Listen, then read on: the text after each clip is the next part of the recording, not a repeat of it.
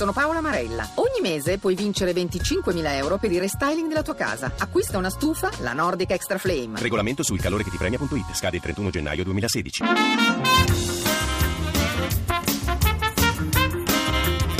Radio Anch'io Sport. 9.35, terza ed ultima parte di Radio Anch'io Sport. Buongiorno ad Edi Reia, allenatore dell'Atalanta. Buongiorno. Buongiorno, buongiorno a voi. Grazie di aver accettato il nostro invito, a prescindere dal risultato. Eh. Non sempre capita che un allenatore venga a parlare della partita che ha perso. Purtroppo male, 3-0. Devo dire una cosa, siamo un po' sorpresi perché eravamo convinti che l'Atalanta, siamo convinti, sia una delle squadre che gioca il miglior, uno dei, dei calci più interessanti, calcio più interessante in Serie A. E non pensavamo che potesse essere travolta da un Bologna che era in difficoltà, sia pure con il cambio di allenatore, eh, con Donadoni che ha dato probabilmente qualcosa di nuovo alla squadra. Cosa è successo, Ereia? Niente, tempo che abbiamo giocato direi molto bene, abbiamo creato tre opportunità da gol, non siamo stati concreti e non l'abbiamo messa dentro come si dice loro nella prima opportunità, vera occasione che hanno avuto dopo un nostro errore chiaramente hanno sfruttato l'opportunità e hanno concretizzato una volta in vantaggio dopo 4-5 minuti hanno fatto il secondo e da lì è scesa in campo un'altra Atalanta. Mm, eravamo abituati a fare prestazioni molto più toniche, però purtroppo siamo stati un po' condizionati anche da questi due gol in 5 minuti e da lì il Bologna ha trovato più fiducia e, e ha avuto ragione poi alla fine insomma. Però se si concretizzava le opportunità che abbiamo avuto il primo tempo è, è chiaro che la partita poteva prendere un'altra piega. Comunque passiamoci sopra e adesso abbiamo il Milan, affronteremo il Milan col piglio più giusto. Un Milan che sta benissimo tra l'altro in questo momento. Eh, direi proprio, ah. proprio Ma lei è convinto anche lei, ovviamente lei sì, più di noi, che l'Atalanta sia una delle squadre più interessanti in questo momento o è esagerato a mio giudizio positivo sulla sua formazione? No, abbiamo fatto bene, però ogni tanto, soprattutto fuori casa, qualche errore lo commettiamo, bisogna cercare di fare un passo avanti, cambiare un attimino anche atteggiamento, anche mentalità, se vogliamo fare veramente delle cose importanti, anche se devo dire fino adesso abbiamo fatto direi molto bene, però i rendimenti in casa sono una cosa e fuori casa sono un'altra, ecco, bisogna avere un piglio un po' più giusto per poter fare i risultati. Non ci lamentiamo eh, perché i ragazzi stanno facendo molto bene, sono contento di quello che stiamo facendo, però chiaro bisogna dare seguito ai risultati anche fuori delle mura amiche. Allora, prima di sentire Casarin, Marani e Cerruti con le loro domande, vorrei che intervenisse in trasmissione un radioascoltatore. Antonio, buongiorno Antonio, perché buongiorno. ha una domanda, ma forse più che una domanda, un'affermazione da fare. Reia la sta ascoltando. Eh, buongiorno, senta, io vorrei dire che eh, Reia purtroppo è uno di quegli allenatori che non sono stati valutati abbastanza, è un grande allenatore eh, io sono di Napoli, a Napoli ha fatto benissimo, a prescindere da Napoli davvero un grande allenatore. E eh, come dire, io lo proporrei come allenatore della nazionale diciamo dopo Conte perché penso che Conte andrà via.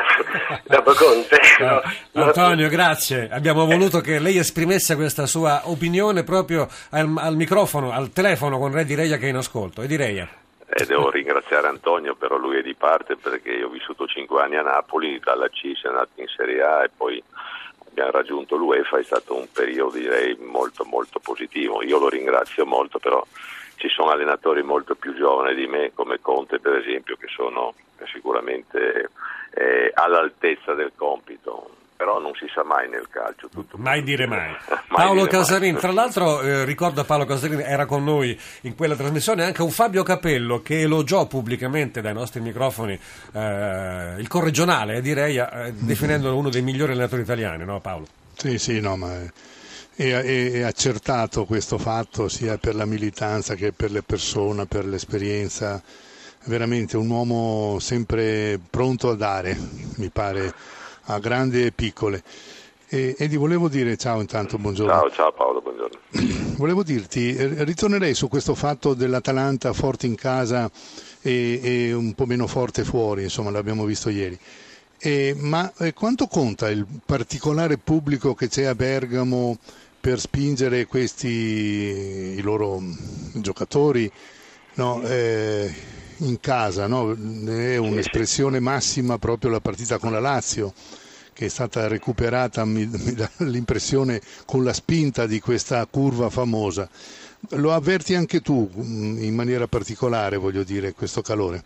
Sì, l'ho avvertito già l'anno scorso quando sono arrivato che Sì, eravamo certo. veramente in grande difficoltà e loro ci hanno dato veramente una grossa mano, difatti loro applaudivano e ci incitavano dal primo minuto fino alla fine, indipendentemente dal risultato. Poi magari alla fine se le cose non andavano bene, magari qualche fischio c'era, e, mh, però si sente questo calore, si sente questa appartenenza proprio all'Atalanta, lo respiri per strada, respiri per tutto, perché tutti ti chiedono, sono dispiaciuti quando le cose vanno male come tutti, però qui la vivi veramente con una grande intensità e questo è un aspetto positivo anche per i giocatori quando scendono in campo, chiaramente si sentono protetti come si suol dire, no? Quando sentono questo calore, questa protezione, chiaro che i rendimenti eh, sono, sono eccezionali perché noi eh, rispetto all'anno scorso quest'anno abbiamo una performance direi eh, straordinaria che poi abbiamo perso l'unica partita, cioè perso, pareggiato l'unica partita con il Verona al 46esimo del secondo tempo, 47esimo, mancava un minuto alla fine che anche quella avremmo meritato di vincere, però stiamo facendo diciamo bene.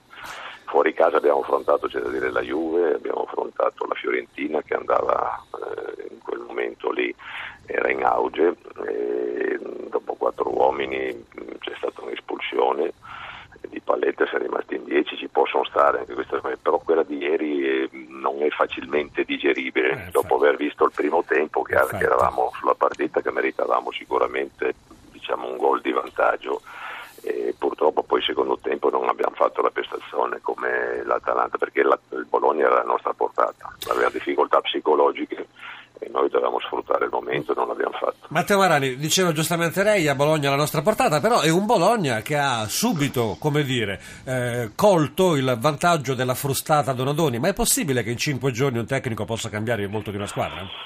No, Eh, non, cambia, non cambia niente dal punto... Ah, Ah, lo stavo chiedendo a Marani, ah, sì, no, poi rispondere anche lei, eh, interessante. Poi lo facciamo, sì, certamente, possiamo allargare la domanda anche a lei. No, intanto Rea, Rea, buongiorno, io ieri tra l'altro ero allo stadio quindi ho visto l'Atalanta e confermo quello che lei ha detto, cioè, c'è stato un primo tempo con un'ottima Atalanta, poi il gol- l'errore mi verrebbe a dire di Toloi che era appena subentrato ha, ha certamente cambiato l'indirizzo della partita, io però rispondo Riccardo sì, io credo che possa cambiare perché comunque un allenatore di esperienza quando entra in un ambiente sa toccare due o tre punti, se posso dire in questo caso di Donadoni, io credo che Donadoni abbia usato mm, intelligenza, buon senso, e intanto è andato a cena con Delio Rossi, è una cosa se vogliamo un po' insolita andare a cena col predecessore, però l'ha fatto e in questa maniera credo che abbia preso alcuni elementi.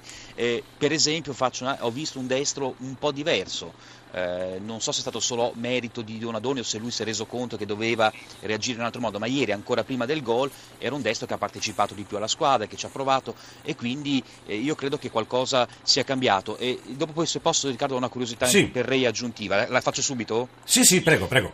Io ho una cosa- so, so che lei insomma i rapporti con, eh, col- con De Laurentiis, con il presidente del Napoli sono eh, frequenti, insomma qualcuno dice che lei ha avuto anche un ruolo di consigliere del presidente. L'ha consigliato lei Sarri al presidente?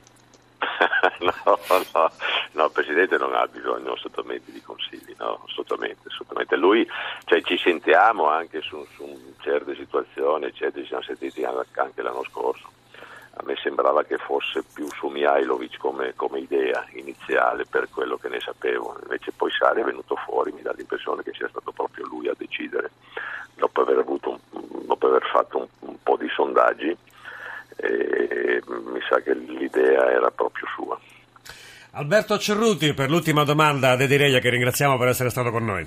Buongiorno Reia e complimenti Buongiorno, perché nonostante grazie. la sconfitta di ieri l'Atalanta ha 7 punti in più rispetto all'anno scorso. Avete cominciato il campionato perdendo a San Siro con l'Inter 0-1, uno dei 6-0-1 subiti dagli avversari dell'Inter. Tornate a San Siro sabato sera contro il Milan. Le chiedo, quando avete perso con l'Inter, ha avuto l'impressione che l'Inter potesse essere in testa alla classifica anche dopo 11 giornate o la sorprende questo primato dell'Inter oggi?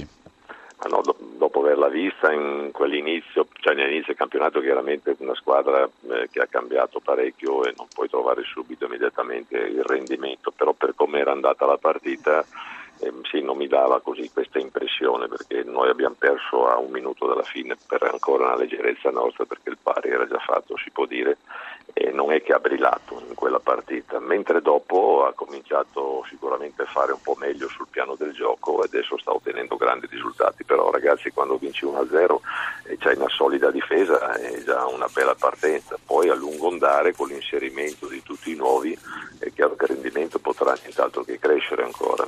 Eh, se è lì in testa alla classifica, se sta facendo i risultati che sta facendo, evidentemente ci sono, ci sono delle qualità all'interno di questa squadra.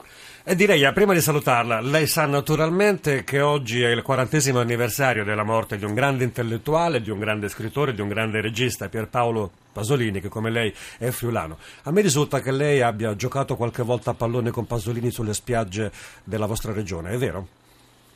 Sì, sì, è vero, beh, ci trovavamo sempre, mm, sono stati due o tre anni fino, non so se alla fine degli anni 60, mi sembra 69-70, che poi lui aveva girato anche il film, se non vado erato, Medea, che è stato girato anche una parte del film a Grado, e a Grado era poi tra l'altro un posto dove si trovava, ci si trovava tutti, quasi tutti i giocatori che avevano qualche problema perché lì c'erano le sabbiature miracolose dicevano. Mm.